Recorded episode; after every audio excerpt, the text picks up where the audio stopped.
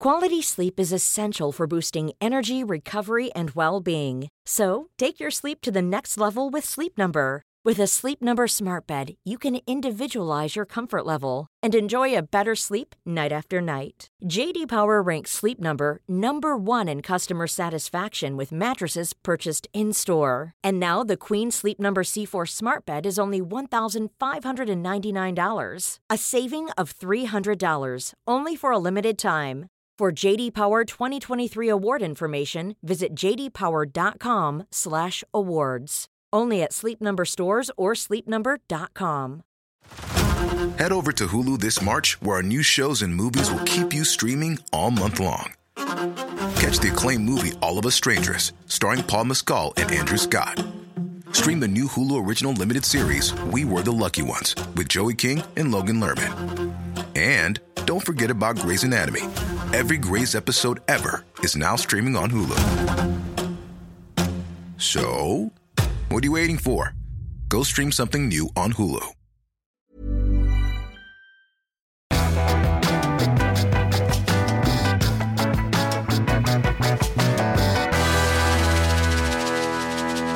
Välkomna till Lille Lördag! Och inte Lille Lördag med Lotta Engberg och Per Andersson för det är låtsas Lille Lördag. Det här är äkta Lille Lördag med Sanna, Anita och Äkta Ann. det finns många små lördagar där ute men bara ett original och det vill säga Lille Lördag med Ann och Anita. Och det är veckans viktigaste händelse. Ett så kallat Momentum. precis. Och det är det vi ska prata om idag. Det ska vi prata om idag. Tja, hur är läget förresten? Ja men det är bra tycker jag. Jag är lite stressad, jag ska till London imorgon. Jag vet. Eller du, övermorgon. du flänger runt. Ja, flänger runt. Mm. Men det är jättespännande. Vi har liksom eh, nya barnvakter höll jag på att säga. Ett par- Jaha. Ja, men du vet, mina föräldrar är ju lite till åren. Eh, och inte liksom, jag kan inte, de är inte tillförlitliga att ta hand om två barn, en hämtning, en lämning och så vidare. Sen har jag en kompis som är superkarriärista och mamman är nypensionerad och pappan har varit pensionär i två år. De är pigga och starka och eh, vill inte något annat än att få två små barnbarn. Och min karriärista kompis vill inget annat än att jobba. Men vad händer då?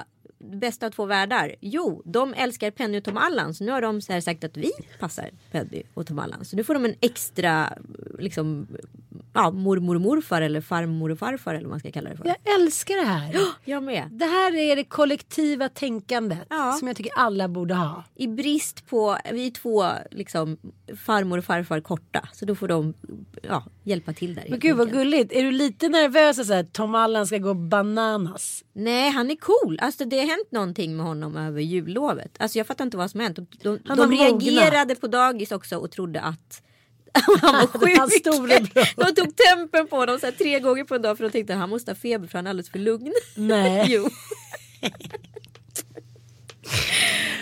Ja, nej, Bobban, jag åkte på lekland med alla de här barnen igår.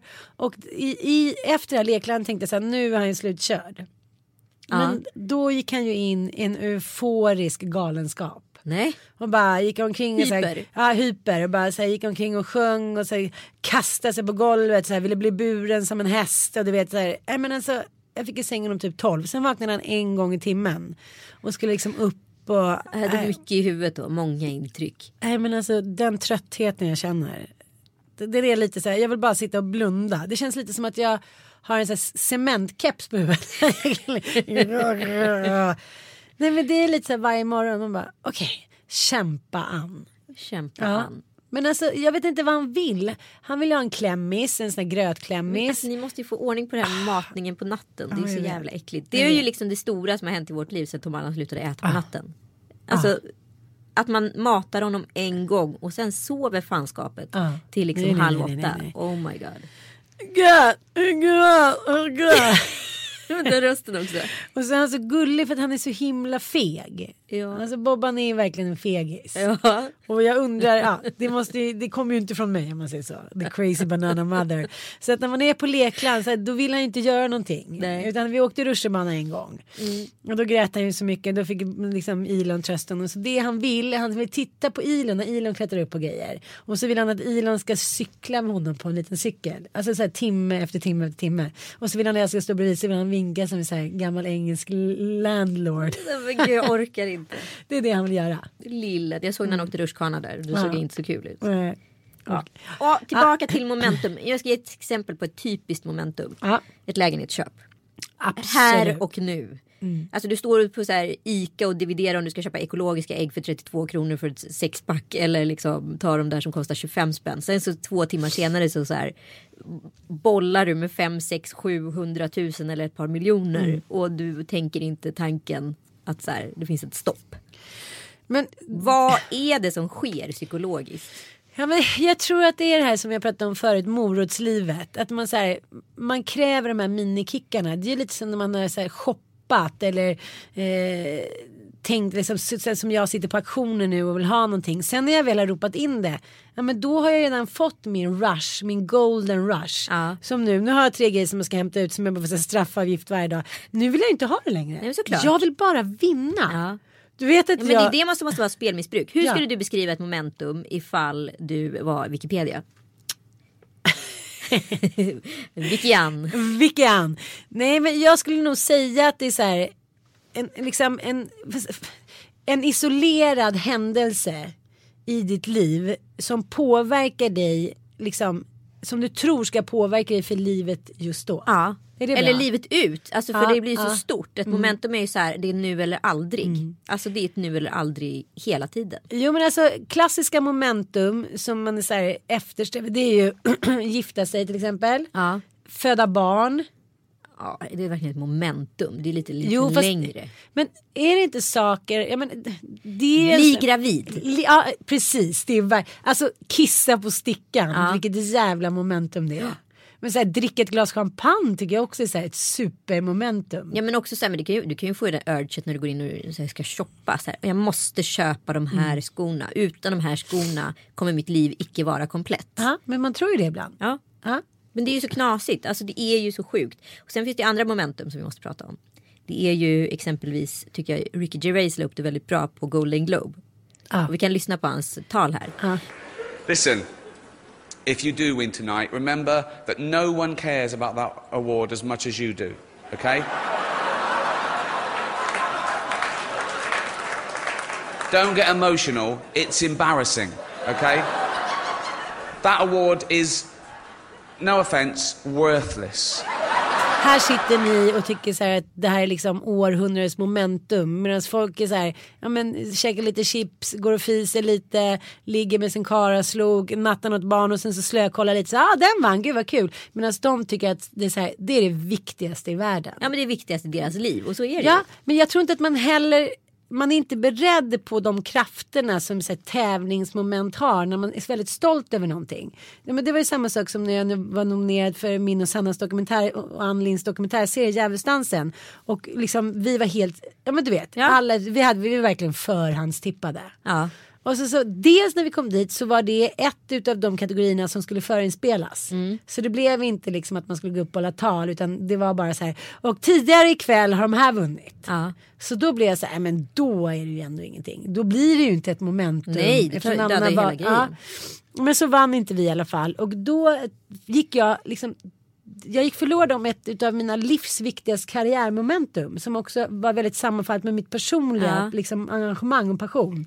Och då, jag kunde inte smälta det. Alltså jag kunde inte skaka av mig det utan jag åkte hem.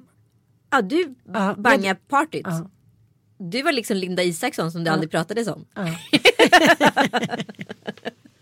Jag Nej, förstod jag- ingenting om det. Nej, jag kunde alltså, inte. hon blev så arg så hon sket i efterfesten. Nej jag blev inte arg, jag blev bara så besviken. Och dels är jag en tävlingsmänniska och dels är det så här, men hur många riktigt jävla coola momentum är du med om i livet? Det är ju som sagt så här, bli med barn, när barnet har kommit ut, liksom även så här, ligga första gången. Sådana saker som när folk säger så här i intervjuer. Det kommer jag aldrig glömma. Nej det är klart att du inte kommer göra bängbula. Det är klart att du inte kommer glömma några gifter.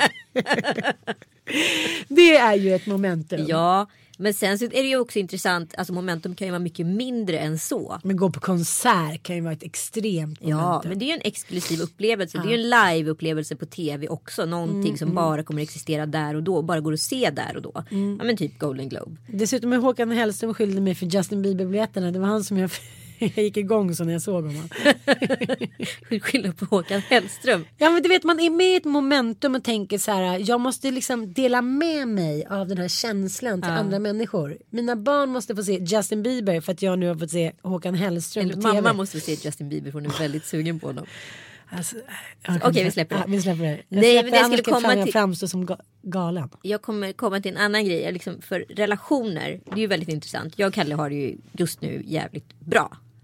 Gud vad du är rolig. Alltså du är så rolig så att jag måste skratta. Vad har jag gjort nu? Nej, men så, du och jag är verkligen inte särskilt lika på många saker. Men på vissa ställen är vi jäkligt lika. Hur många gånger har du och jag kommit ner och ska podda och bara nej, jag vet inte alltså. Jag tror att det är bra. Äh, Jag vet inte om det kommer hålla. Alltså, du vet vi som två tonåringar. Från, och sen så typ på kvällen så bara, vi är så kära. Vi så vi ska, kära vi ska åka till London nu. Ja. Och det här har ju mina kompisar hackat på mig. Att det är så här, men gud hur ska vi så här, kunna ta dig på allvar? Man käkar lunch med dig och då är det typ slut. Och sen dagen efter så bara, vi ska ha ett nytt barn typ. Alltså Ja nej men alltså det är ju liksom. det är momentumsjukan. Vi kastas ju mellan hopp och förtvivlan hela tiden. Alltså det är så sjukt. Vår relation är så sjuk, eller har varit så sjuk under så lång tid. Nej, men förra veckan, du vet ju, då hade vi något så store bråk igen. Eh, och jag tycker att de här bråken har blivit liksom eskalerat. Men så har vi haft, nej det är två veckor sedan. Har vi haft jättebra så här, samtal under julledigheten om så här, de här bråken och vad som har tagit vägen när vi har varit vänner och in, inga stridsyxor upp i luften liksom. Eh, och nu är det ju exceptionellt bra. Plus att vi har kommit till en ny fas med barnen. Vi nattar dem i deras rum. Vi kan ligga och kolla på så Netflix i sängen. Och nu sitter vi och kollar på Narcos. Och vi så här, jag sa till Kalle häromnatten. Jag bara, hur kan vi hata varandra så mycket ibland? Vi som älskar varandra så mycket. Han var så här, jag fattar inte heller det.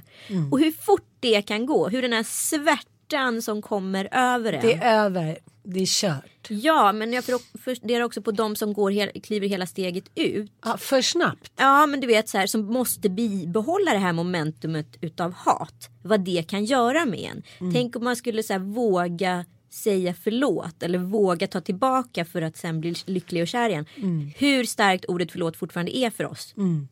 Hur Idag. svårt hur det svårt vara. det är. Ja. Hur långt inne det sitter. Tack och förlåt Ja. är ju två jävligt starka Mm. ord. Och de drar det väldigt, kan, du kan gå sjukt långt för att slippa Mm. säga de sakerna. Du kan till och med riskera din relation. Jag vet, det är helt sjukt. Och jag kan tänka så här att väldigt många har haft så svårt för det här förlåt. Jag har ju tjejkompisar som säger att deras män aldrig har sagt förlåt. Nej men eller hur? Eller aldrig har sagt jag älskar dig. Man säger så här, men hur är det ens möjligt? Eh, jag tycker det är så intressant att vissa människor, jag träffade en, en kompis i helgen och, och hon är en så här bekräftelsetjej. Eh, och det har man ju många kompisar som är. Och då pratar man så här, man måste älska sig själv i grunden för annars måste man bli bekräftad hela tiden. Och, men jag menar, om man lever tillsammans med en annan människa och inte känner sig bekräftad av den. Sen finns det, det också så här en mätning, så här, hur mycket kan man kräva och bli bekräftad hit och dit. Men så här, man måste älska sig själv i grunden. Och då spelar det ingen roll om den andra älskar en, eller inte älskar bekräftar en så mycket. Men jag hade ju en kompis vars man sa så här. Ja, men jag sa ju att jag älskar dig när vi gifte oss och att jag vill gifta mig med dig. Om det blir någon förändring så säger jag till. Va? Då skulle jag säga så här, hej då, ha det så bra. Du skojar? Nej, han sa det, om det blir någon förändring säger jag till. Jaha, så han är så här. Men alltså, grejen är, det här är så jävla intressant. Det här kom till mig för ett par dagar sedan. Jag bara satt och tänkte på vår relation. Eh, hur vi hade förändrats och så här. Man bara, jag är inte samma Anita som jag var för sju år sedan när jag klev in i den här relationen. Och Kalle är ju inte samma Kalle som han var för sju år sedan. Våra roller har ju förändrats och förskjutits. Vi har fått nya intryck, vi har fått nya jobb, vi har fått nya sammanhang. Det är väl klart att man växer i sin roll som människa. Vem är statisk livet ut? Varför ska ens gymnasiekompisar nödvändigtvis vara ens bästa polare idag? Det är väl Mm. klart att man gått igenom så många sådana här sjuårsintervaller eller femårsintervaller vad det är när man förändras. Och då ska man ändå så här hålla ihop. Men jag tänker att så här, det? Men det paradoxala och det monumentala i en relation är ju att man så här, blir väldigt förälskad någon i början och sen kommer in vardagsgrejer Ja. som så här stör den här ep- episka kärlekskänslan. Romantiken flagnar. Det är som nu. Jag tycker att det är väldigt intressant när du säger så här. Nu kan vi ligga och kolla på Narcos. Vi får ligga själv. Vi får vara kvinna och man i en säng. Man kan hålla på varandra. Man kan ha ljuset tänt. Det var ju som när Mattias sa igår. Vi har ju ingen. Vi har inget eget liv. Nej. Så här, Bobban, vi håller på med honom till typ 11, mellan 10 och 12 varje kväll. Sen vaknar han hela nätterna. Alltså det blir så här, vi lägger oss ner, vi är helt slut, vi tar lite på varandra. Så här, Ni får ta in en night nanny. Ja men alltså någonting måste vi I- göra. i så här, gör det i säga så här, det här kan tära sönder vilken relation som Ja, helst. samtidigt så är det ju så här. Men så får är man inte glömma bort med småbarnsåren. Det är så här, bara man ska förklara för sig själv att så här, det här är en fas. Det går Mm. över. Men sen just i den fasen så är ju en timme vidrig. Mm. Alltså det går ju inte att säga så här. Det är en fas, det går över. För alltså två månader i ett perspektiv mitt i natten mellan tre och fyra är ju liksom. Det är ju inte förhandlingsbart. Men jag tänker också att så här, om man tänker senaste, jag måste nästan säga ändå 10 åren. Ja. Eller, ja, jag tycker ändå så att de senaste tio åren har ju vi kvinnor så verkligen börjat göra superkarriär på männens villkor. Ja, och då är vi så här, då lever vi vårt liv som att varje dag vore den sista. Vi så här, pluggar, vi dejtar, vi skaffar någon, vi skaffar två, tre barn i rasande takt samtidigt som vi jobbar som svin och tränar och ska vara heta, gå till frisören, ha snygga senaste kläder, bla bla bla. Men nu så tänkte jag på en grej när jag läste en artikel häromdagen att nu har den första 200-åringen fötts. Ja. Alltså de människorna som kommer bli 200 år. Och det, eh, då säger liksom, forskningen säger då att människor som blir gamla, dels har de ju såklart bra gener och röker inte så mycket och, eh, och dricker kanske så mycket. Men det har inte så mycket med saken att göra. Men det de gör är att de äter små portioner. Och inte så mycket transfetter, inte så mycket socker. Nej. De jobbar lagom mycket, de tränar lagom mycket. Det är inga träningsfanatiker som blir jättegamla. Nej, nej, nej. Utan de, blir så här, de rör på sig i vardagen. Nej men det sliter för mycket på kroppen om Ja. man tränar för mycket. Så är det ju. Och sen har de väldigt nära relationer till nära och kära. Och så har de någonting att leva för. De har en mening med livet. Ja. Det är liksom de fem kriterierna ungefär. Men sen så nu när allting luckras upp. När, om vi blir då 200 år. Om vi redan har gjort karriär, skaffat tre barn och liksom haft en kar och levt det här livet till 180 när vi är 30 och det är 170 år kvar. Ja, men då blir man helt plötsligt ålderslös. Ja. Förstår du? Så då går ju åldrarna ihop. Alltså, då kan man ju inte säga att man är 30 längre ska ha hunnit klart. För man, vad ska man göra de närmaste 170 åren? Ja, men, Jag tycker det här är så fascinerande. Jag tror att det här är en brytningstid. Det är därför det är svårt med relationer just nu. Men jag vet vad jag tänkt på? Jag har pratat med väldigt mycket gamla människor nu under en koncentrerad period som det ofta blir under julen. Ja. Och de pratar ju så långsamt. De tänker så långsamt. De tar sig tid till saker och ting. Alltså en dag i mina föräldrars liv, det är ett ingenting. Alltså det är en piss i rymden, förstår du? Ja. Utan så många dagar. Ja. Under tiden vi hela tiden så maximerar varje timme. Ni ska se liksom min kalender, den är ju liksom, det, det, det, det, det, det är fem minuters scheman liksom Mm. hela tiden.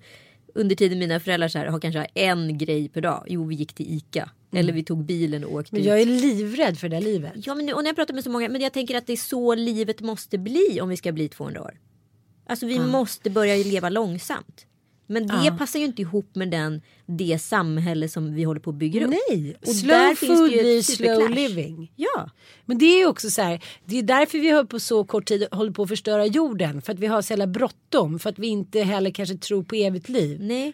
Vilket är väldigt tråkigt nu när David Bowie har dött. Då Exakt. kände jag bara så här, verkligen too cool for heaven. Men han har sagt någonting som är, för mig är så här, det viktigaste som jag alltid har med mig. Man ska aldrig tro att man är smartare än sin publik. För de kommer alltid liksom outsmart you in the end. Alltså hur bra är det? Mm. Men han har sagt mycket Han har sagt mycket bra grejer. Han har gjort ro- en hel del bra för mänskligheten Ja. också. Jag sa det faktiskt till, till Elon i morse. Jag sa så här, kolla hur cool han ser ut. Han har ett brunt öga och ett eh, blått öga. Han säger så ah, kan man ha det? Och så här. Men all hans musik och allt det han stod för. Det är liksom, Ja. Jag tycker inte att det har funnits någon coolare människa någonsin.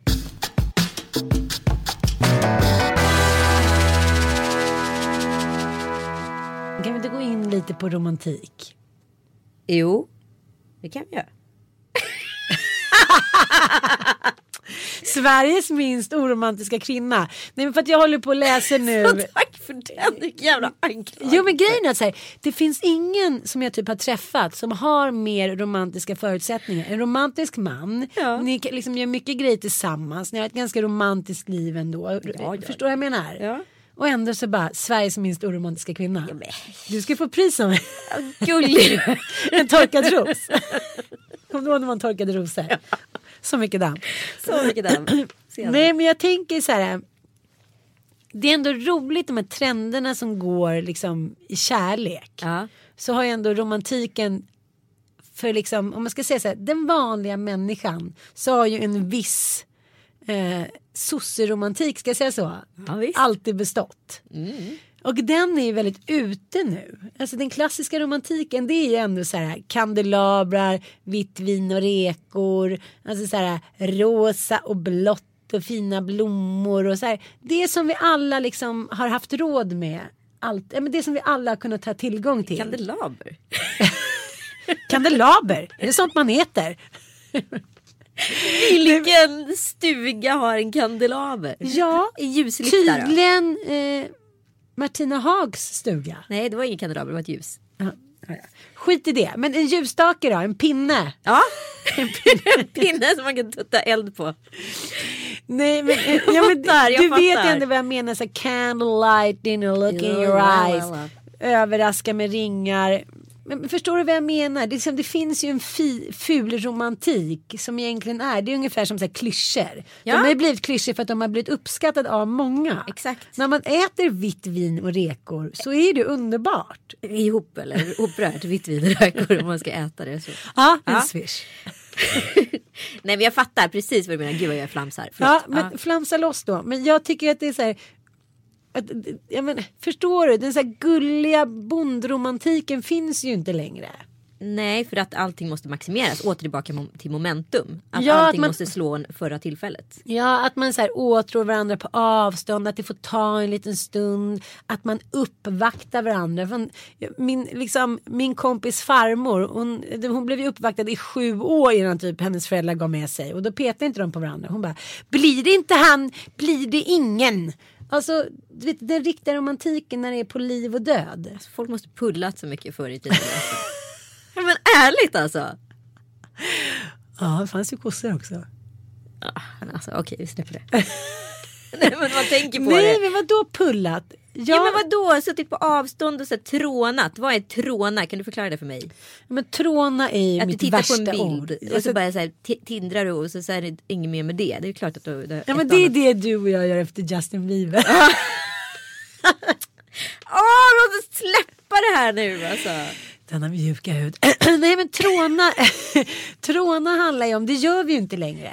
Alltså jag är ju Sveriges sämsta trånare. Blir det inte på alla, liksom, blir det inte ett momentum direkt, nej, men då blir det ingenting Nej, för mig. nej, nej. Jag kan inte tråna, blir det så blir det. Jag kan ju säga en person som jag har trånat väldigt mycket för i mina dagar. Vem? Axel Rose. Nej. Och Alltså jag har varit så kär i Axel Rose. Alltså han har tapetserat mitt rum från att jag var Nej. så här 12 till 15. i princip. Take me down to the paradise city where the grass is green. Men Alltså så snygg som han var. Ja, han var rätt het. Han var ja, rätt het. ja.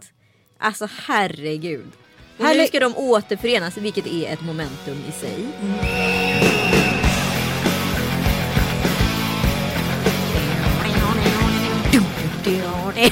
Ja men också det sättet han rörde sig på. Det Ja. var ju riktigt coolt. Ålen, för till att börja med så här, det är en snubbe som går runt på scenen i så kallingar. Det är ju inte supercharmigt. Vi hade ju andra referensramar på den tiden. Ja.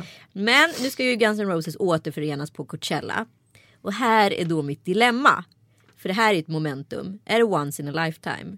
Eller kommer de så dyka upp i Stockholm på någon så här sunkig turné om två år för att det gick bra på Coachella? Ska man hålla ut eller ska man åka? Är det värt det? Kommer Axel vara fräsch? Jag har varit tvungen att kolla på lite YouTube-klipp. Han Nej, är inte, han kommer han är inte i toppform. Det kan Nej, man inte säga. Han har tagit en och annan liksom vademekum-piller typ. Nej han är riktigt risely through. Han ser inte så kul ut Nej. längre. Nej. Men spelar roll, man kan blunda. Ja fast det är ju väldigt tragiskt att se tjocka rockers på scenen. Det finns ju ingen större tragedi. För det tar ju bort hela så här gamla kittlingstillfället. Alltså om man kollar på dem. Eh, Guns N' Roses live era. Då säger de tror jag innan. Eh, You wanted the best, Well, they didn't fucking make it! So here's what you get from Hollywood Guns and Roses!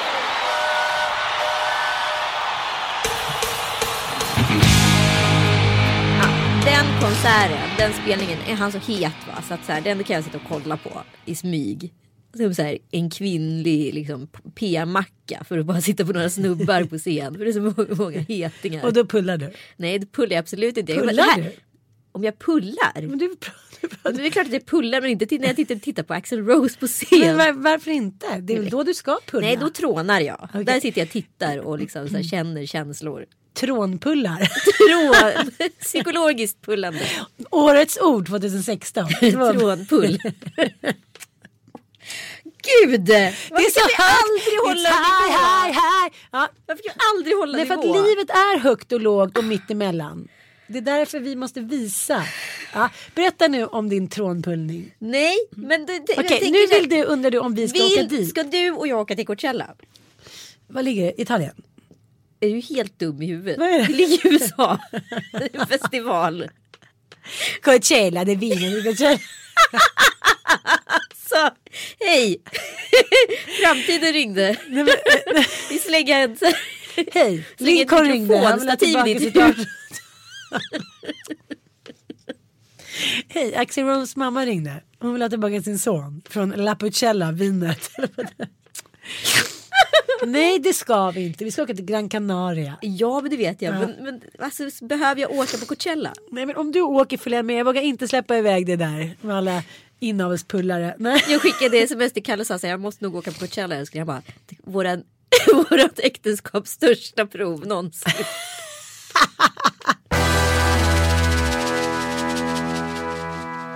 Men du vet den där videon när han ska gifta sig med Stephanie Seymour. Ah, hur Nej, snygg alltså, hon. Skjut mig baklänges. Hon är så snygg. Hon är det snyggaste jag någonsin har sett. Ja, hon Ja. är det. Hon och Cindy Crawford. Och Cindy Crawford. Cindy Crawford. Nej men hur coolt är det inte att Balmain har använt alla gamla toppmodeller nu till sin senaste kampanj? Me, Men de är lika snygga fortfarande. Cindy Ja. och vad heter hon nu då? Tyskan. Claudia. Claudia. Men inte Helena Christensen. Inte Helena Christensen. Men alltså jag måste bara säga så här. Richard Gere Ja. Och Cindy Crawford. Alltså, det kommer bli Det svårt. paret. Det kommer bli svårt att toppa. Alltså, det kommer bli väldigt, väldigt svårt att toppa. ja, vilket it-par det var. Alltså. Ja. Herregud. Jag kollade ju också på eh, lite på American Gigolo alltså. Visst är han snygg där? Nej men alltså grejen är. Med Lauren Hutton också. Nej men, men Lauren Hutton, skjut mig baklänges. Den, den sista icke botoxade Hollywoodkändisen. Jag älskar henne över allt annat. Hon är mitt största eh, ideal. Men det som händer är. Det, där, det var ett momentum att se honom i den där filmen. Ja. Nu ska vi prata om en film som jag ofta tittar lite på i smyg. Mm. First Night, första riddaren, med Ja. Richard Gere. Ja. Ja, han är osannolik för att han så här hoppar omkring med sitt perfekta prinshår och är knallbrun och liksom har inget skägg mitt ute på medeltiden och så här rör sig som en discokille och är så här flash. Ja men så här, det är inte trovärdigt. Nej. men skit i det för att Ja. han är så här, han är så het. Ja. Där och i så här American Gigolo. Och då känner jag så här. Det finns en anledning till att så snygga män inte ska leva särskilt länge. Förstår lite vad Ja, jag jag menar? du menar. För att är en sorg. Honom måste man kapsla in. Ja, och det är liksom, ja, det, det, jag, jag blir typ ledsen. Jag blir ledsen av att se hans Ja. förfall. För han är ju som vilken människa som helst. Han åldras Ja, ju och han jag äter gott och han lever Ja. gott och så är det inte så mycket konstigt med det. Och så blir det som det blir som det blir på ålderns höst. Ja, men så finns en annan man som jag också tycker är otroligt het och det är Sean Penn. Ja. Ja, det, är liksom, det är egentligen mitt idealutseende. Jag tycker han är så snygg. Men han ser ju bara coolare och coolare ut.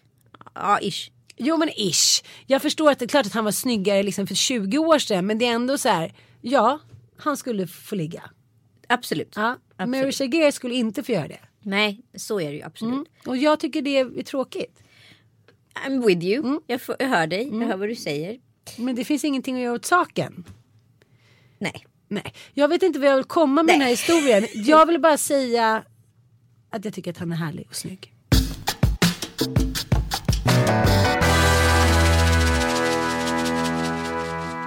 Du Ann Söderlund. Jag har en grej här som vi måste prata om som är ganska allvarlig. Vi har ju båda varit med om i en uppväxtera i provet av försöken till att bli vuxen. Varit ute på olika upptåg och äventyr i koppleriverksamheten som kallas för nattklubb, nattliv.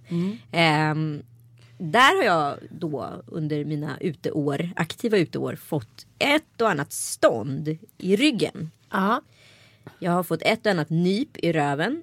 Eh, Sist jag kommer ihåg så jag verkligen så här, du vet lappade till en kille, vilket jag ändå har gjort ett par gånger i mitt liv. Det är när en kille springer fram och klämmer mig på brösten på Berns. Alltså springer, full kille springer fram mot mig och gör ett liksom, rejält bröstkläm.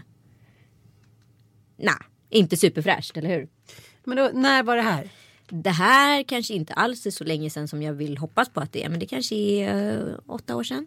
Okej men vadå, du står eh, i baren. När jag står och pratar med några kompisar på vid dansgolvet. En full kille ser mig, jag har någon urringad topp. Inte jätteuringad. Inget liksom. Alltså det är inte så att jag så här döljer en, en vårtgård. Och om jag hade gjort det så hade det varit helt okej. Men förstår du? Ett linne liksom. Man kanske ser lite klyfta. Det var inte som när du skickade det där mmset häromdagen när du visade din patte och inte trodde att jag såg det. Det var ju meningen. knäpp Jo jag fattar det. Men du, jag, vet du hur du såg ut? Jag ska bara berätta. Anita skickade en bild på henne och Kalle för att jag är så här. Ja men jag är lite desperat för att jag kan aldrig se en tv-serie för att mitt barn aldrig sover. Och då skickar hon en så här jättehärlig bild med så här lite shady belysning där hon sitter i en så här fancy pansy underklänning och Kalle är så här. Här? "He, he, he." Kalle är lite så här Beavis and Butthead min. Han är så här, för han tycker att det är så tokigt det du gör. Att du sitter och flåntar ena bröstvårtan och tror typ inte att jag ska se det eller? Det var ju meningen. Du Ja. skickar ju alltid bilder Men på dina hur- bröst. Jag tänkte få kontra med ett bröst någon gång. Men att du tyckte att, det, att du hade kommit på något så festligt.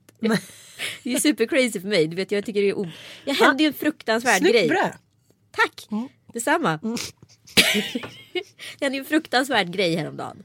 Du vet jag är ju så rädd för badhus och omklädning. Alltså jag kan ju få sån ångest för att gå till gymmet för jag hatar ju att byta om i grupp. Aha. Och vara naken. Jag tränar på Sturebadet och då är det många som går dit och tar sina spapaket och då får man ju liksom en eh, handduk och liksom en badrock och sådär. Men tränar man på Sturebad då får man liksom en liten handduk att hushålla med. Ja. Det är så det ser ut, upplägget liksom.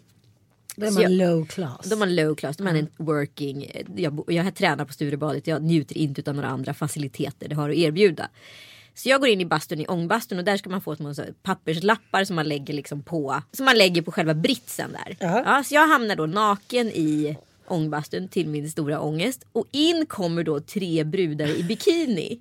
Är babianer trodde jag. Nej men jag bara så här, då sitter ju jag naken där. Och så är det tre tjejer som är liksom klädda. Men vad då med överdel? Ja, det men- får man inte ha, det är olagligt. Det skriver de i badhuset. Man måste vara naken. Ja men de gick ju in då för de hade väl gjort en sån här spä-paket då. Så de Ja, hade ju okej. bikinisarna på sig. Och kommer och sätter sig då bredvid mig som sitter naken. Alltså du vet den förnedringen för mig den är för, den är för grov. Liksom. Jag, får ju så här, jag får ju hjärtklappning. Man, som det blir när någon är naken i ett rum. Det är väl klart att du tittar på den personen. Mm. Och det är ju inte för att vara oartig utan det bara blir så. Det är som att åka förbi en bilolycka. Det är klart att du måste titta liksom. Ja, Den men, lilla bilolyckan. den lilla bilolyckan på Sturebadet. Ja, men gud, ja, det är lite, det är lite för mig att visa mitt brön Ja. för dig, det är en ganska Ja. stor grej för mig. Men jag tänker så här att vi gör ju det helt sådär. Ja, men, det är inget konstigt för oss. Alltså, jag tycker inte så här, åh gud hon visar bröt för mig. Det kan ju du visa när som helst. Men tänk om så här, jag och Mattias satt och kollade på Narcos och jag ser ser hans bästa kompis typ skicka en snoppbild. Då skulle jag tycka så här, men gud vad galet. Jag skulle tycka att det var roligt och härligt. Skulle- Griskvinnorna är tillbaka. Ja men det skulle, tycka, det skulle ändå vara ganska så här extraordinary. Very. Ja, men ändå, ändå kul. Jätteroligt. Ja.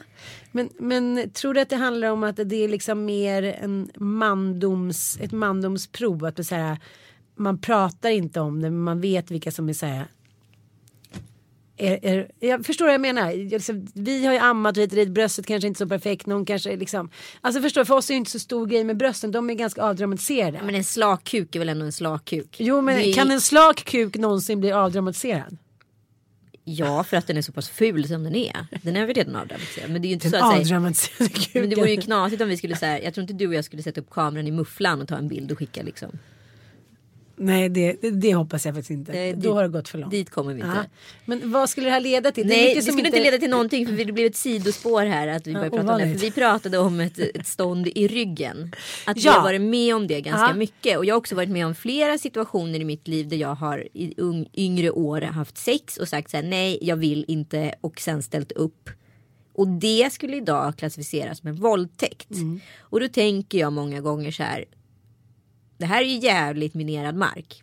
Otroligt. Vi får liksom hålla våra balls rätt. Ja, eh, för att för mig var det en obehaglig situation där och då. Men i och med att jag inte gjorde en grej av det så kom, kunde jag släppa det och gå vidare. Förstår du? Och det var ju också så här för att kvinnorollen såg väldigt mycket annorlunda ut för ungefär eh, 10-20 år sedan. att man så här- absolut. ja, och det är som att prata om natt och dag. Alltså så min kropp var ju liksom Allas kropp. allas kropp Absolut. så fort jag gick ut. Och jag kanske kände att så här, ja men det får jag väl lite skylla mig själv. Absolut. Så behöver ju inte man känna som kvinna idag och du har inte heller den inprogrammeringen som kvinna idag. Idag vet du att så här, min kropp är mitt tempel. Mm. Det är en annan sak, det är en annan tillgång. Jag har inte mått dåligt av de här grejerna efteråt. Men med så här, dagens perspektiv på det här så har jag absolut varit med om sexuella övergrepp. Absolut. Jag har fått många stånd Mm. i min rygg. Och ibland har jag tyckt att det varit trevligt ifall det varit rätt kille som har tryckt ett stånd. Mm. Några gånger har det varit jävligt obehagligt. Och jag tänker väldigt mycket på de här gruppståndgrejerna som har varit nu. Ja, helt vidriga. Och Kan vi inte eh, prata lite om det? fingrar och allt möjligt. Jag blir, vet, jag blir så provocerad så att jag vet inte var jag ska börja. Mm, Men det här hände ju eh, på nyårsafton Ja. i Bryssel. Mm. Eh, hur många tjejer var det som blev ofredade? Väldigt många och nu har det ju varit en del i Sverige också Mm. under festivaler och så. Och det har ju tystats. För att inte liksom spä på någon så här SD. Det visste jag. Så är det klart att det skulle bli så här eh, retorik. Mm. Eh, och jag förstår att det är en jävligt svår vågskål. Men jag tycker det är så svårt med Sverigedemokraterna för att säga, man kan snart inte göra någonting eller prata om någonting för då faller det liksom eh, Sverigedemokraterna i händerna. Nej men och det är det här som jag tror så här grundläggande är att politik, politikerna måste ta tillbaka den här frågan. Man får sluta rädas frågan. Människor måste få ventilera rädslor utan att så här bli dömda som rasister. Det här hände i exakt samma diskussion när feministdebatten nu senast var som hetast. Då blev liksom feministdebatten så pass militant så den som så här våg yppade någon en frågeställning om någonting blev då dömd som så här mansvin, eh, kvinnoförtryckare. Alltså, och det är ju fel när liksom frågan ägs så hårt utav motparten, eller förstår du? Då har liksom eh, debatten snurrat runt sin egen axel. Man måste kunna få ventilera rädslor, funderingar, spekulationer utan att bli stämplad som rasist. Men jag tror att mycket handlar om både när det gäller rasism. För det blir gäller åsiktskorridoren, det blir bara snävare och snävare hela tiden. Ja, jag vet. Och, och det är det som inte får ske. Det Nej. måste snarare bli tvärtom ju, såklart. Ja, våga ställa dumma frågor, våga säga läskiga saker, våga öppna upp för rädslor utan att för den delen liksom ändra dina så grundval. För jag tror att alla känner innerst inne vem man är och vad man står för. Och vad man tycker att ett samhälle ska vara. Sen händer massa knasiga grejer i livet och samhället hela tiden. Men jag tänkte, jag såg igår här eh, Min sanning på SVT. Det var Horace Engdahl blev intervjuad. Och då sa han så här, det finns frågor i Sverige som det bara liksom inte går att ta upp. Nej. Så här försvars, liksom, eh, försvarsmakten och invandrarfrågor och liknande. Så här, det är bara så här minerad mark. Så det är bara, hålls tyst tills det bara blir ett jättemonster. Det är livsfarligt. Men jag tänkte också på det här med, med hur, man, liksom, hur man har tagit sig rätt. Eh, att, att liksom att se på kvinnan. Dels var vi ju omyndigförklarade fram till bara liksom eh, för knappt hundra år sedan. Eh, dels är liksom många länder är fortfarande att mannen kan välja och liksom ha flera fruar eller våldta hit och dit och det blir inga repressalier. Lex Indien till exempel.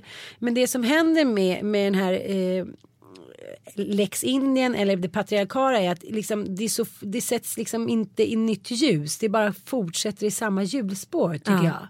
Och det är därför man också måste prata om det. Det är därför man också liksom måste berätta om det. Men jag kan tänka som till exempel kända kvinnor som berättat om ADHD eller bipolär eller liknande. Ja, de ses inte med samma ögon. Nej. Ha, de blir inte chefer lika lätt längre. De får inte samma roller. Så att, så här, att bjussa på det där, liksom, det är inte så himla lätt heller. Nej. Jag har ju berättat berättat att jag har råkat ut för våldtäktsförsök. Berätta hur det gick till. Ja, eh, men tillbaka till det där du säger att Lady Damer skrev ju häromdagen på sin Twitter eh, att hon så här, kommer ihåg när hon var ung och man drogs in av killar på toaletten eller liksom på diskot eller någonting och de kladdade lite på en tills de hade kladdat klart och sen blev man liksom utslängd som en jävla vara. Och det var lite så som man bara såg det. Alltså det var så det skulle vara. Man hade liksom inte riktigt rätten över sin egen kropp.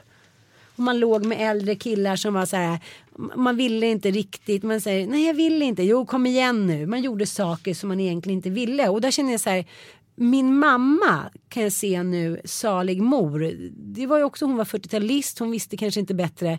Men alltså dagens mammor som upplysta och, dag, och även jag som har liksom söner. Vi måste prata Ja. med dem om sexualitet, syn på sexualitet. Man måste berätta så här. Du, liksom din kropp är din borg. Du får säga ifrån. Det här är inte okej. Man får säga en jävla manual.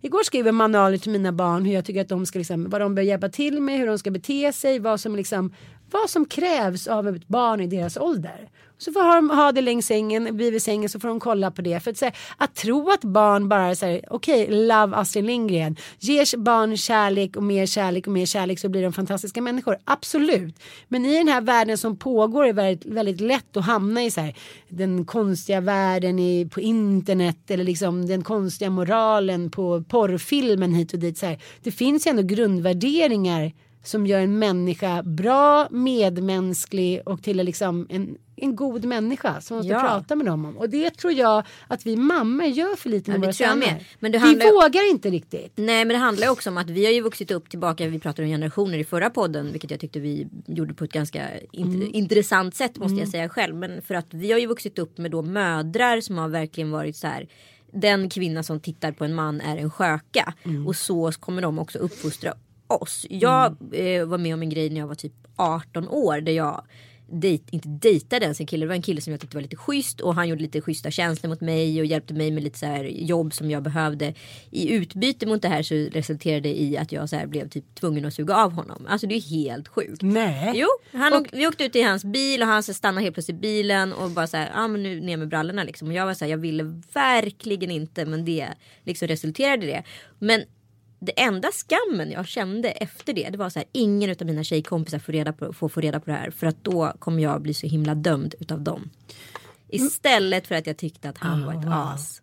Du, nej men gud! Förstår du känslan? Ah, Och nu kommer jag att tänka på en kille som jag, tyckte var supersöt som jobbade som busschaufför. Som, tog, som jag gick, så jag hade en liten flört med. Jag gick hem till honom. Han hade liksom byggt en bambusäng. Du vet som, som en bur. och han började också så här, dra ner brallorna. Och jag var så här. Jaha vadå? Alltså, det, så, det var inte uttalat att jag skulle dit. Nej, och nej, jobba nej. ner på honom. Nej nej. Jag kommer inte ens ihåg hur det slutade. Men så här, och det är det jag hoppas har hänt de senaste 20 åren. Att tjejer tänker så här, liksom, what's in it for me? Ja, våga anmäl. Alltså Mm. våga anmäl och våga så här, vara chef över din egen kropp. Hur fan jag kan ångra att jag inte fick liksom på ett sätt så här bejakade det. Men liksom, hur, får jag bara fråga, vi behöver inte gråta Ja. in och sådär. Nej, nej, nej. Men ni var lite så kompisar och han, Han hjälpte mig med mycket jobb. Det var inget så kuckelur. Det var lite flörtigt. Ja jag fattar. Men det du hade tyckte han var inte- lite het. Nej, både och. Eller han var lite söt. Men det var liksom så här flörtar. Det kan man göra med en kille som är schysst. Det kan man göra med en kille som är söt. Alltså det kan vara liksom lite så här. Alltså du va. Eller liksom. Alltså det kan ju vara lite så här stämningsbetingat. Alltså han- så här, hade han kysst mig så hade jag blivit glad. Ja. Eh, och hade han gillat mig för att jag, att jag var den jag hoppades för honom att jag var. Så hade jag säkert blivit också glad. Men han betydde ingenting jättemycket. Nej. Det är svårt att förklara. Men han hämtade upp det lite random efter någonting och sen så åkte han ut så stannade han till bara. Ja, han så här körde av eh, American Highway. Ja, typ. vi, vi var på väg mot någonting. Eh, vi skulle, jag tror vi skulle på en fest. Eh, och han var så här, men jag har bilen, vi kan åka ihop liksom. Eh, det, min, det var hans kompis, eh, tror jag, sommarstuga eller någonting vi skulle till. Eh, jag ska bara köra av här en liten stund och fixa och trixa. Och sen så kör han liksom in på en väg och sen så liksom i bilen så drar han ner brallorna. Säger han något eller är det bara så här helt outtalat? Eh, alltså vad fan ska jag säga? Han bara du är så söt börjar han liksom. Det är klart att det kom smooth, alltså smooth talket kom. Men, men liksom där tänker jag. Men vad att- gör jag? Jo, Jag var ju men- skeppsbruten. Jo jag vet men där tänker jag att det borde vara så jäkla självklart. Dels att man inte gör det och dels att man som tjej är så här som Marimba Barumba eller som jag aldrig lär mig. Brunette som är på varenda radiostation. Hon har tagit över hela Sveriges radiostationer. Allt jag behöver nu och hitta Miriam en Bryant, nu. Alltså jag tror att hon skulle så här. Jag vill att det ska vara så att hon skulle så här, ta upp en kniv och bara släppa ut mig. typ. Ja, Ja. men det hade jag ju också Ja. velat att jag gjort. Jag du en hade annan inte- situation senare i livet där jag faktiskt liksom lyckades eh, vara coolare. Ja. Jag var så chockad för dels var det ju som sagt det var en flört. Jag var rädd för att göra honom besviken. Jag var rädd för att mina kompisar på festen skulle tycka illa om mig om jag berättade det här. Alltså det fanns så många så här idiotiska tonårsscenarion Mm. som man så här adresserade för sig själv istället för att liksom välja bort akten. Mm. Förstår du? Men det som var det som jag det som är det svåra är att när man är i en viss ålder, 14, 15, 16, då tycker man ju alltid så spännande. Ja. Och äldre killar och dit. Jag tror ihåg att jag och min bästa kompis hängde med två killar efter vi hade varit på typ collage. Till deras restaurang som låg typ, jag vet inte, ut mot liksom Akalla hållet. Och var där, sen började vi känna så här, nu vill de att vi ska göra något mer. Ja. Så vi rymde ut genom ett fönster och flydde. Men det var så här, allting var lite så här, we gonna live forever. Så här, efterhand känner jag så här, gud att inte jag har råkat ut för mer grejer. När jag har bott i USA och gjort det, man har hängt på och ändå så står man här. Ja, jag vet inte. Men, men det är också tänker på min kompis Myrka som skrev på Facebook häromdagen. Hon bara, okej nu ska jag på en drink. Jag tar mina gympadojor som, är liksom, så att jag kan vara beredd att springa om någon liksom ger sig på mig. Så här, så här, grejer, mekanismer som vi tänker på. Liksom, Men du har ju med om ett våldtäktsförsök. jag har varit med om ett våldtäktsförsök. Mm, Och då var jag 16. Och det här var en person, vilket är nästan alltid är, som jag eh, litade på. mm, Som eh, jag hade förtroende för. Som var lite så här. När man var 16 tycker man att ens föräldrar var så här. "Uh, öken. Man vill inte prata med dem om killar och liksom att man hade gjort saker hit och dit. Men jag eh, jobbade i alla fall på en krog extra och han var kock där och typ bjöd mig på drinkar och hit och dit i vanlig ordning. Det var inte så stor koll på sånt heller då. Det var så här, ja ja, men man kunde ju gå på, jag gick ju på klubb från jag var 13 och drack. Ja, ja visst. Ja. Mm. Och så sa han så ah, men jag vill inte åka hem och det var precis slut med min dåvarande kille och jag här, ja. Han bara, men häng med in till, eh, häng med in till stan, jag har några kompisar som driver en italiensk krog. Och det var ju superfans, vi sitter och käkar lite pasta, dricker lite rödvin typ med dem. Ja, eh, men sen blev han jätteonykter och frågade om jag kunde hjälpa honom eh, hem till hans lägenhet och, det var, och så kunde han bjuda mig på taxi hem. Man hade ju inga pengar, det var typ fem kronor när man var 15-16. Kommer ner i hans äckliga sunkiga lägenhet på Östermalm som var en trappa ner och så ska jag bara hjälpa honom i säng och då bara blir han som förbytt som att han får liksom det sista vet, den sista, Sista mandomselixiret. Han bara wow! Eller han bara fejkat allting innan då. Nej det tror jag inte. dit. Nej det var en ren fyllhandling men som jag tror att han har gjort innan såklart. Ja. Så han lägger sig på mig och jag kommer exakt ihåg, du vet när man är med i skärseldssituationer så kommer man ihåg exakt hur det har sett ut. Alltså allting blir porträtterat. Nej men allting är så porträtterat. Det är så här, jag vet jag ser de där jävla gardinerna, den där blomsterbuketten i köket, det var vid jul. Jag hade så här ett par smala jeans, jag hade så här höga mockastövlar med sidenband runt som man hade. Så hade jag så här en kort jeansjacka och någon linne typ. Ja. Ja och när man är 16, ja okej, man är ju het liksom. Ja. Det är ju alla. Ja, så han ska liksom lägga sig på mig och så hålla på och greja och jag bara men sluta men det är också så här det som händer när man är ung kvinna med någon man litar på eller ung man det är att man blir först chockad. Ja. Jag förstår att det ofta är så här. I, när man, Ja, men det var ju samma som hände med mig i bilen. Ja. Och jag ville ju bara ta mig därifrån. Tänkte det här är väl kanske den bäst, lättaste lösningen att slippa liksom, eh, ett, ett problem. Ja, men det var ju samma sak med min kompis precis när hennes pappa som utför liksom incest på henne skulle stoppa in den. Hon var ju parallell, hon sa det var bara som att någon satte på en knapp. Jag kunde lika gärna vara tyst. Ja. Hon bara började skrika som en skuss liksom. Men hon sa jag kunde lika gärna inte ha gjort det för att man hamnar i sån chock och det var lite här så jag försökte först men gud sluta lägga av han reagerade ju inte. Nej. Så jag tänkte så okej men ja då får jag göra det med list men han hade ju liksom okej nu blir vi väldigt intima Ja. men han var ju väldigt full fick kna- liksom, han hade knappast stånd men han slet ju sönder mina trosor och han fick inte ner jeansen för jag hade så höga stövlar tack gode gud Tack så gode han Gud. fick liksom inte isär mina ben Nej. om du förstår vad Ja, jag jag menar. fattar Ja. precis. Så jag tänkte, tänkte sån här fulla tjocka gubben. Det finns liksom ingenting jag kan göra. Jag måste så här, överlista honom. Jag, bara, men jag måste bara fixa till mig lite och så här fräscha till mig så kommer jag tillbaka typ. Ja, och då rullade han av.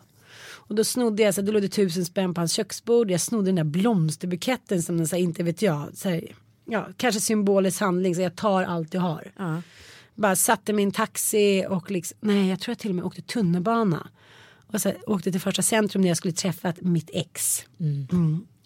Men du vet jag skämdes så mycket. Först tänkte jag så här, det här är inte sant att det har hänt. Och sen så skämdes jag så mycket. Och sen så sa jag till min syrra typ när vi hade druckit vin. Som att det var en rolig grej. Du vet, man kan inte relatera till det. Ha, och hon, jag sa du får inte säga till mamma och pappa lova vad jag än gör då kommer jag aldrig mer prata om det. Lova, lova, lova. Men till slut kunde inte hon hålla sig. Och då blev det ett jävla liv och pappa skulle åka dit och skjuta honom och pappa liksom bla bla bla. Men sen i slutändan så slutar det ändå med att han rymde typ till Jugoslavien där han kom ifrån. Eh, fick någon fängelsestraff där, ta i trä. Eh, men sen var det lite som att de som kände de här i mammas och pappas kretsar för han jobbade hos dem eh, som mammas och pappas kompisar. Men hur reagerade dina föräldrar? Vad sa dina föräldrar? Men alltså, det här är också så blurrigt. Pappa blev galen Ja. och mamma var så här, nu måste vi prata om det här och ska vi anmäla hit och dit. Men här, att det ens var en fråga ish Ja. om det skulle anmälas eller inte. Sen fick jag sitta då med så här, den här eh, mammas vänner som kände de här som hade restaurangen. Det var väl också ryktet om restaurangen kan jag tänka mig. Ja. Och då var det igen det här, ja ja men du är så snygg och liksom, du är så ung och fin hit och dit. Och där satt jag som att jag var liksom åtalad och skulle försvara mig att jag var 16 år och var fräsch. Förstår du vad jag menar? Så tänker jag på det efterhand, så här, varför liksom? Jag har skjutit honom med en bössa, visst, men varför var det inte så här, om det skulle varit min dotter. men skulle jag säga, alltså. okej nu går vi till polisen, så här, jag släpper inte det här förrän han sitter bakom lås och bom. Nej men exakt, alltså, Ja. så här, jag kan inte ens föreställa mig att Penny inte skulle våga Nej. Mm. ett berätta det här för mig. Vilket jag inte vågade berätta för mina föräldrar. För då skulle jag ju behöva erkänna massa andra saker. Ja. Att jag hade sex och sådana saker. Vilket jag inte precis. ville göra. Eh, och nummer två att, så här, att jag också var rädd för att mina tjejkompisar skulle se dåligt på mig. Jag var rädd för att så här, göra några på festen besvikna. Att det hade tagit lång tid innan vi kom. För vi hade förmodligen, jag för mig att vi hade öl i bilen. Liksom, och, och liksom var vi som kom med partyt så att säga. Eh, och, och också så här, skulle jag inte orka med skammen att så här, göra bort honom, göra bort mig ifall jag hade nekat det här. Att det var så många sjuka tankar. Idag tror jag att det är en hel omprogrammering. Att idag tänker man så här, är du helt dum i huvudet? Jag tror också så här, för att jag pratade med några tjejkompisar häromveckan som är lite yngre och då var jag så här, är det många liksom 35 plus killar som så här, raggar på er? Och de bara, eh, nej, vilket det var när jag var så här 20. Ja. Men det handlar ju om 50 plushies också. Oh ja, väldigt mycket plus. Eh, men liksom, det handlar ju om att det har hänt någonting i samhället. Om, som var så här, om jag skulle vilja gå hem en 35-åring plus eller äldre än så. Då gör ju jag det. Men varför skulle jag vilja det? I princip. Du vet jag blev så jävla glad när jag hörde det där. Så att man bara så här. I, på vår tid, när jag stod på Spybar liksom 98.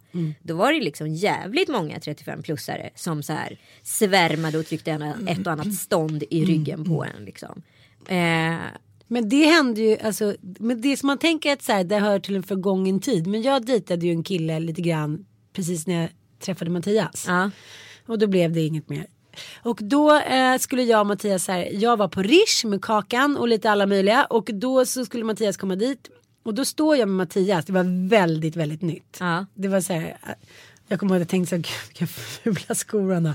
Alltså jag, jag var inte riktigt bekväm när han kom, men Nej. jag ville att han skulle komma. Ja, jag var, ville- vet, jag ville var du visa att du hade träffat ja, honom jag var också? undermedvetet kär. Nej, jag vet inte om jag ville visa honom, men jag ville liksom, jag längtade efter honom på något sätt. Mm. Jättekonstigt. Du vet när man inte riktigt vet att man är kär. Ja, jag fattar. så här, man, kroppen säger att jag vill ha hit den här mannen. Ja. Och då kommer den här killen in eh, som är lite så här, ja men alla vet vem det är, liksom i nattlivet. Och går fram och tar mig på murran. Va? Ja och bara, då slog jag till honom. Ja. Han bara, tja, det här gillar du va? Så bara, och då tänkte jag så här, YouPorn har förstört den här mannen och många män som inte klarar av riktiga känslor utan de kollar på YouPorn och de är så här 40-ish och de har liksom inte lyckats skaffa familj för att så här liksom kvinn, den idealkvinnan som de har från porrfilm och tv-världen typ. Hon hade blivit kåt då? Precis. Och också så här när jag pratade med en kompis som träffade en yngre kille som är så här. Nej men han har, han har inte haft några längre relationer. Han har bara sett porrfilm. Så att när de ska ligga då vet inte han vad liksom. Han vet inte att hjärta, hjärna, kuk och själ hör ihop. Så att han ligger som, som de gör på porrfilm. Låter som de gör på porrfilm. Hon är så här. Gud nu måste jag prata med dig så här, det här är inte den verkliga världen. Och då är det vi pratar lite om de här generationsklyftorna. Att så här, de här männen som är så här, 35, 45, 50 som fortfarande inte har bildat familj. De har inga referensramar. Nej nej Deras nej. referensramar är typ tv, porrfilm, korta relationer. Och liksom ärligt talat, hur bra är, blir man av ett one... Liksom, hur bra... Nu nu använder jag uttrycket bra, det var helt idiotiskt. Hur mycket lär man sig om kärlek är en konst på ett one night stand? Nej, men det går inte. Det går inte ens att ta in. Men den här blev ju en väldigt stor historia. Men, men jag känner så här. Det är som att jag har blivit misshandlad av en kille. Också så här. När jag ser honom nu. Nu ska han och hans fru. De ska flytta iväg med sina små perfekta barn. Han är vd. Jag har läste precis att det går skitbra för hans företag. Han är mång, mång miljonär. Så känner jag så här. Nej, du ska inte ha det här företaget. Du ska inte ha de här söta barnen. Du ska inte ha den här perfekta, schyssta, smarta frun. Och flytta utomlands några år för att det är så himla härligt. För du har slagit mig. Och liksom det får man inte. Och då blir jag också så här, jag då ser ju mig själv som feminist, jag ser mig själv som stark. Men hur lätt det är att hamna i det här patriarkala tänket när man är svag. Ja, men och också, alla förlåt. kan ju bli svaga. Hur många starka kvinnor är det som inte så här faller för fel män och slutar med att de blir misshandlade etc. Du kan väl göra hur listan exakt Jo jag vet älskling men jag bara helst. så här efterhand jag bara om jag kunde nu skulle jag anmäla. Ja. Och jag skulle så här rida igenom det för alla kvinnor som kommer efter mig och alla flickor och alla tjejer Mm. som har blivit tafsade på och våldtagna hit och dit. För deras skull skulle jag vilja göra det. Ja.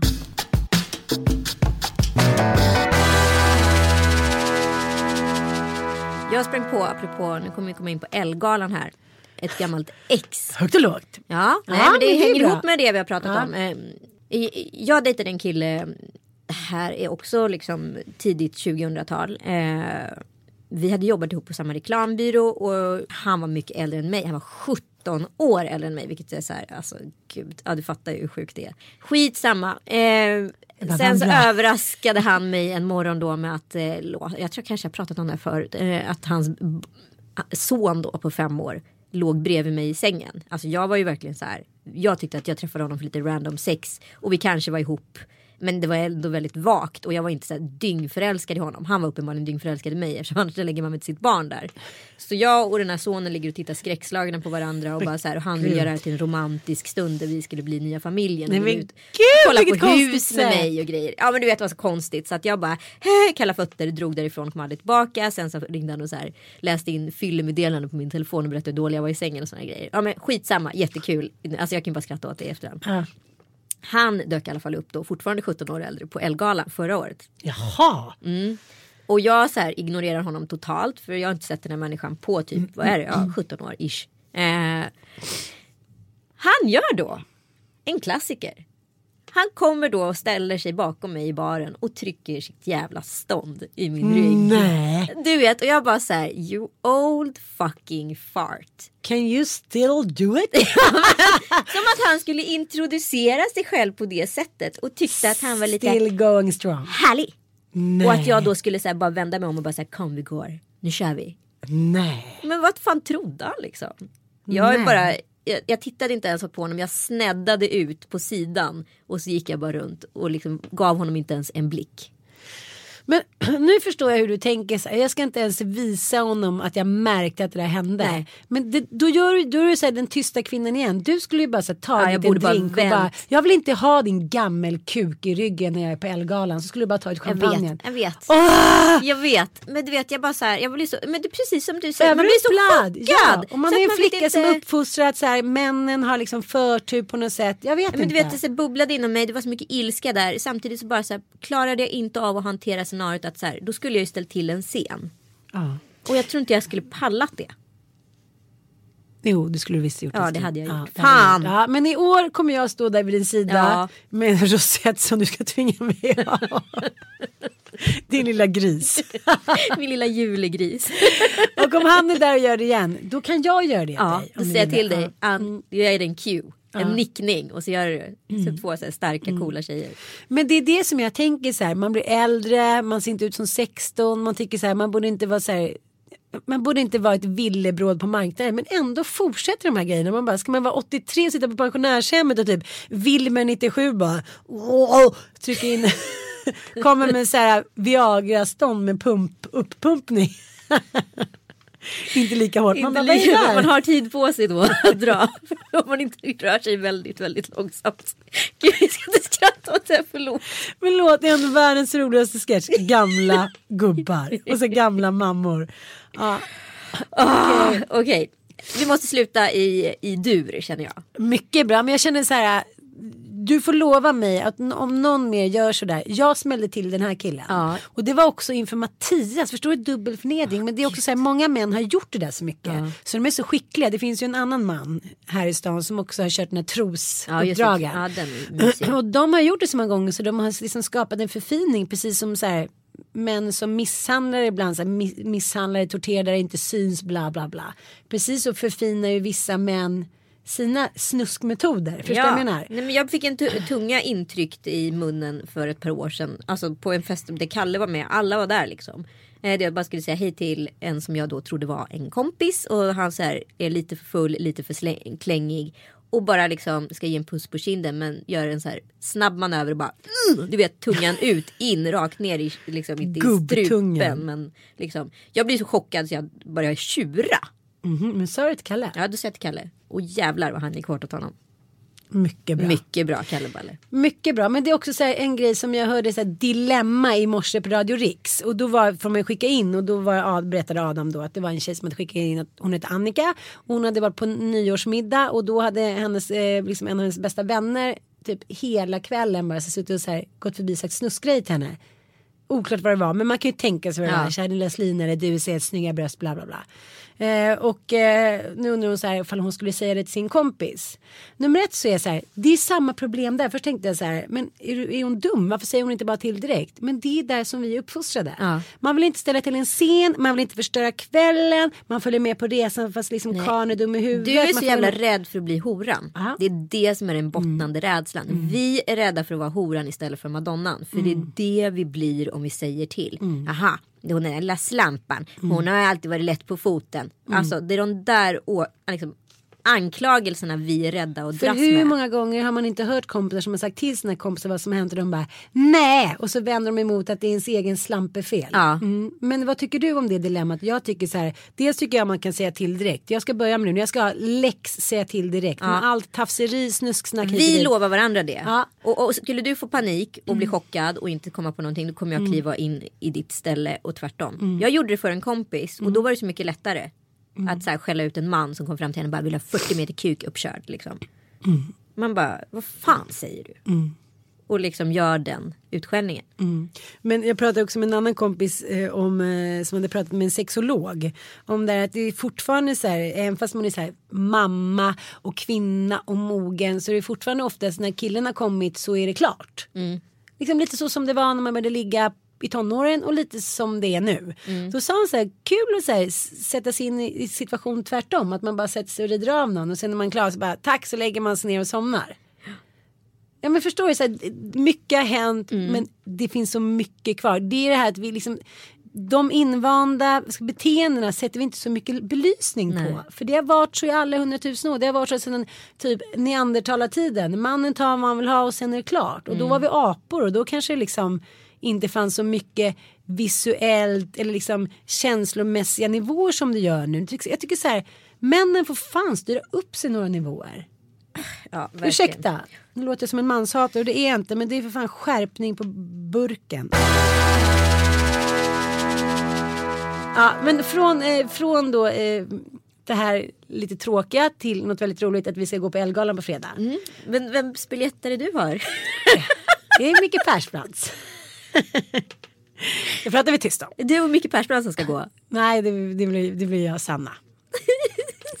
Men det jag måste ta upp med Elgalan är du måste bara förklara denna hås kring den här galan. Det här är ett momentum, men ett För momentum. att det är lite så här, Guldknappen, Elgalan, man går dit, man är snygg, man dricker skumpa, man pratar Nej, nej. lite. Men det är ju inte så här, åh gud det var den roligaste festen jag har varit Nej, på. nej, det är det aldrig. Nej. Du går dit för en röd matta. Ja. Mm. Det är det det handlar om. För jag menar, det är fortfarande en branschfest. Du jobbar inte med mode, det gör inte jag heller. Nej. Det är oerhört snäva kategorier. Det är oerhört liksom, snäva spår som sp- spelas upp här. Alltså det är knappt ibland så vi ens har koll på vilka som är producenter och så vidare på Nej, tv. Och det är ju nej. samma sak Ja. här. Liksom. Alltså här, årets stylist, årets hår och make och så vidare. Det här är verkligen människorna bakom som ska belönas på ett väldigt fint sätt. Vilket de får. Men för dig och mig vi är ju bara kuriosa på röda mattan i bästa fall. Ehm, jag går ju all in här. Jag tycker att Elgalan är riktigt kul bara för att det är ett sånt fåfängas fyrverkeri. Shit vad jag ska ta i alltså. Men, ja, jag vet. Men det här är jobbigt för mig. För då måste jag också sätta igång nu. Du skickar ju små bilder som jag ser. Jag måste gå och handla. Ja, men vi måste Ja. ta en shoppingtur känner Ja. jag. Men jag vet inte riktigt när vi ska hinna göra det. Nej, och vad har jag för skor till då? Men du ska ha ett par sådana här eh, täckta, vad heter det, höga skor. Men nu har ju Nathalie Schuterman 70%. Nu är det bara att gå ner dit. Ja, Ja. då får jag göra det. det finns ju alltid kvar i din storlek också. Ja. Till skillnad från 46. min. ja, ni får se resultatet på fredag helt Ja, enkelt. vi, eh, vi eh, skickar bilder därifrån. Ja, vi. Puss och kram, tack för att ni lyssnade. Tack det var roligt. Det var roligt. Vad kul vi hade trots allt. Ja, Men man får inte skratta bort det här. Kvinnokampen fortsätter. det gör den alltid. Nu bränner, Älskar vi, er. nu bränner vi spetsskor. Puss och kram.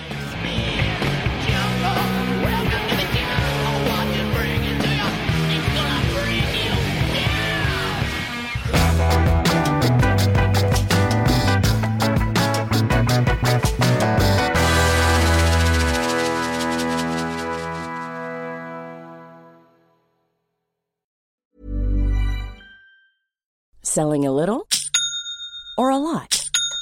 Shopify helps you do your thing however you cha-ching. Shopify is the global commerce platform that helps you sell at every stage of your business. From the launch your online shop stage to the first real life store stage, all the way to the did we just hit a million orders stage. Shopify is there to help you grow. Shopify helps you turn browsers into buyers with the internet's best converting checkout. 36% better on average compared to other leading commerce platforms because businesses that grow grow with Shopify. Get a $1 per month trial period at shopify.com/work. shopify.com/work.